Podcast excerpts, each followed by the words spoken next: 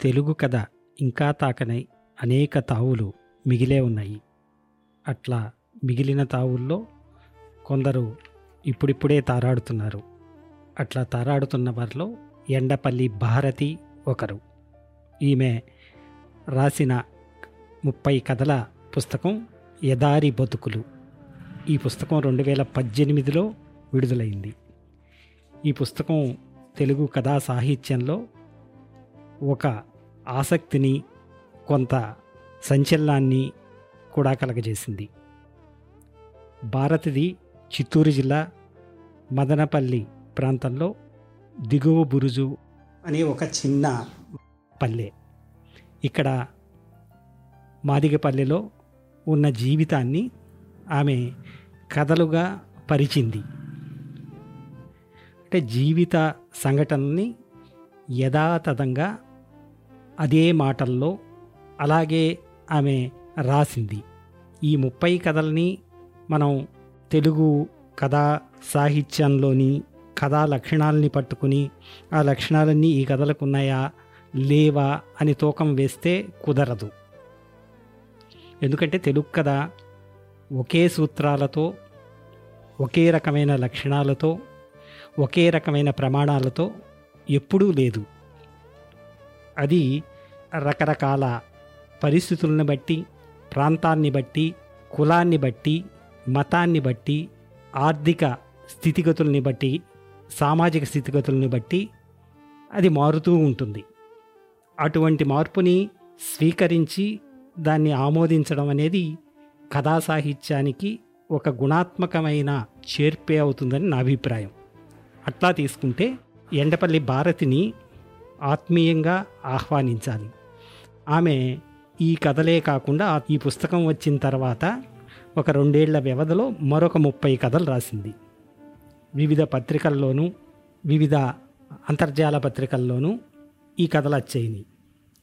ఈ మొత్తం అరవై కథల్ని కనుక పరిశీలిస్తే ఒక రచయితగా ఆమెలోని మార్పు పరిణామం చాలా ప్రస్ఫుటంగా కనిపిస్తుంది. అయితే ఈ మార్పు సాధారణంగా మొదటి పుస్తకం ఎదారి బతుకుల్ని చూసినప్పుడు ఈమె తన చిన్ననాటి జ్ఞాపకాలని చెప్పుకునింది. కాబట్టి చిన్ననాటి జ్ఞాపకాలన్నీ కూడా అందంగా ఉంటాయి. వాటిల్ని చదవడానికి అనువుగా ఉంటాయి.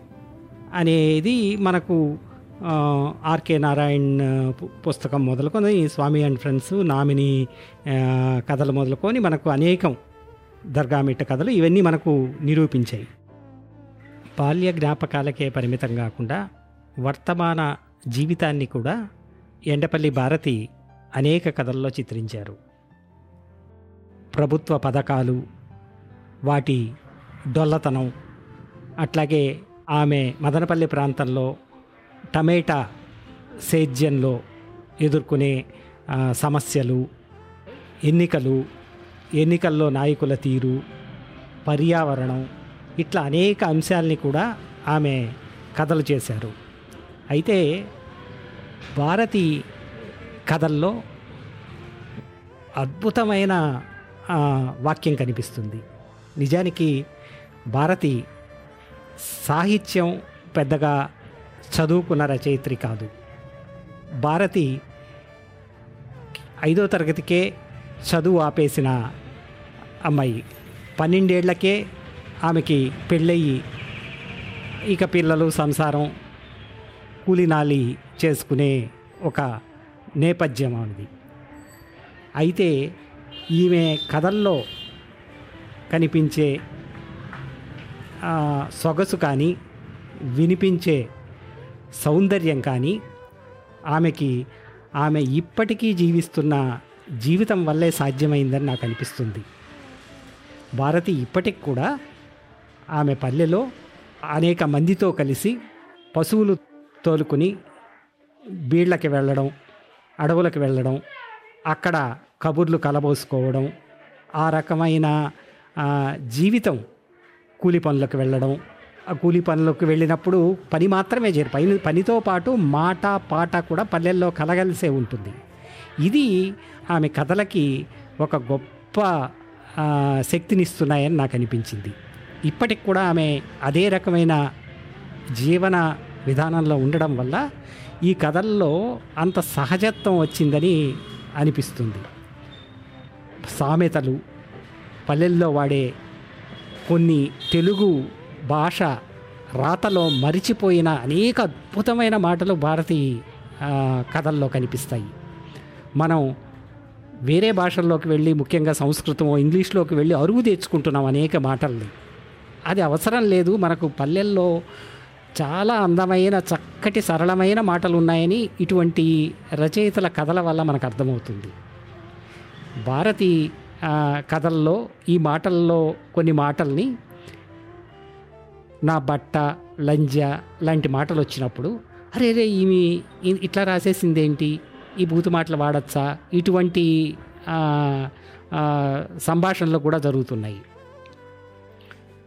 వాళ్ళు అనుభవించే జీవితాన్ని మనం ఏ పాత్రలని కథల్లోకి తీసుకొస్తున్నామో ఆ పాత్రలు ఆ సామాజిక పరిస్థితులు అక్కడ జీవన స్థితిగతులు వాటిని యథాతథంగా చిత్రించినప్పుడు ఆ భాష మా- రాయడమే సహజంగా ఉంటుంది.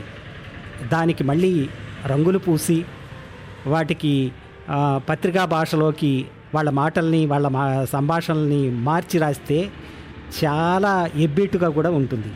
అందుకనే భారతి క- రాసిన కథలు చదువుతూ ఉంటే ఎంత హాయిగా ఉంటుందంటే కవిత్వం చదువుతున్నట్టుగా ఉంటుంది. కొన్ని వాక్యాలు ముఖ్యంగా వాళ్ళు మనుషులు మాట్లాడుకున్న మాటల్ని ఆమె వాళ్ళ అత్తలు మామలు వదినలు అక్కలు ఇట్లా రకరకాల పాత్రల్ని కథల్లోకి తీసుకొచ్చి వాళ్ళతో ఆమె సంభాషణ జరుపుతూ రాసిన కథల్లో వాళ్ళ సంభాషణలోని మాటలు చూస్తే అంటే మనుషుల మధ్య సంబంధాలు ఆ సంబంధాల్లోంచి వచ్చే సమస్యలు వాటి క్లిష్టత ఇవన్నీ కూడా ఆ కథల్లో ఆ మనుషులు వాటిని స్వీకరించిన తీరు అది ఒక ఒక తాత్వికమైన పరిష్కారాన్ని సూచిస్తుంది. చాలా తాత్వికమైన ధోరణిలో మనుషులు చాలా తేలిక పరిచేస్తారు. ఆ క్లిష్ట సందర్భాల్ని కూడా అని మనకు భారతీయ కథల్ని చూస్తే అనిపిస్తుంది.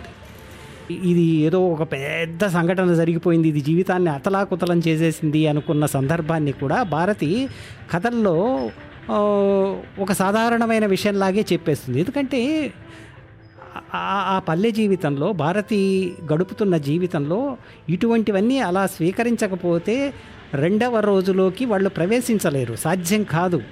కాబట్టి అదంతా కూడా ఆ జీవితం అనుభవిస్తున్న జీవితం ఇచ్చిన తాత్విక నేపథ్యమే అని నాకు అనిపిస్తుంది. కాబట్టి భారతి లాంటి కథా రచయితల అవసరం. ఇవాళ తెలుగు కథకి చాలా ఉంది. చాలా అవసరం అని నాకు బలంగా అనిపిస్తుంది. ముఖ్యంగా అనేక ప్రాంతాల్లో మనకు దళిత సాహిత్యం దళిత కథలు అని మనం ఆ పేరుతో కూడా తర్వాత మనకు పంతొమ్మిది వందల తొంభైల నుంచి విస్తృతంగా కథలు తెలుగు సాహిత్యంలోకి వచ్చినప్పటికీ కూడా ఇంత స్వచ్ఛంగా ఇంత సహజంగా వచ్చిన కథలు మనం తక్కువగానే చూడొచ్చు. ఎందుకంటే అప్పటి వరకు తెలుగులో వచ్చిన కథలు సాహిత్యకాలు రాసిన కథలు దళిత జీవితాన్ని చెప్పిన తీరు వాటికి ప్రభావితమై దళిత రచయితలు కూడా రాయడమే ఎక్కువగా జరిగింది. ఈ ప్రభావాలు ఏమీ పడకుండా అంటే ఈ పుస్తకాలు ఏవి చదవకుండా ఈ కథలేవీ చదవకుండా ఆమె జీవితాన్ని ఆ జీవితంలోంచి యథాతంగా జీవితాన్ని రాసేసింది కాబట్టి భారతి కథలకి ఈ ఈ విలక్షణత సాధ్యమైందని నాకు అనిపిస్తుంది ఇది నిజానికి మాదిగ జీవితాన్ని రాసిన భారతే కాదు ఇంకా అనేక రకాలైన సామాజిక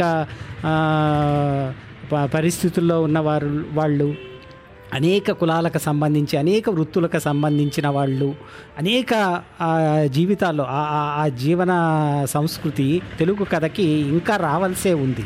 అటువంటివన్నీ వాళ్ళు అక్కడి నుంచి వచ్చి రాయగలిగితే సాధ్యమవుతుంది.